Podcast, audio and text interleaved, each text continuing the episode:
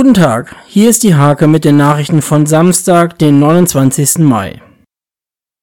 In diesem Jahr wird das Scheibenschießen in Nienburg erneut pausieren. Die Blaue Garde plant jedoch ein Scheibenkönigsschießen samt kleinen Fest zur Proklamation im Herbst. Auf dem neuen Radweg in der Nähe des Südrings sorgt ein überschwemmter Bereich für Ärger bei Radfahrern. Die Stadt betont, dass es keine Fehlplanung sei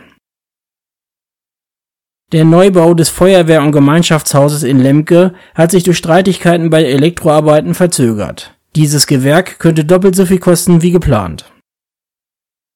Seit 18 Jahren gibt es den Magloa Naturlehrpfad am Sechsacker. Während der Corona-Pandemie ist die Beliebtheit des früheren Geheimtipps gewachsen und findet ein größeres Publikum in der Hake-Serie Heimliche Helden stellen wir Esdorfs Stadionsprecher-Duo Ralf Niemann und Hubert Rasch sowie das eingespielte Thekenteam um Iris Fischer, Olaf Niemann und Jörg Rinne vor.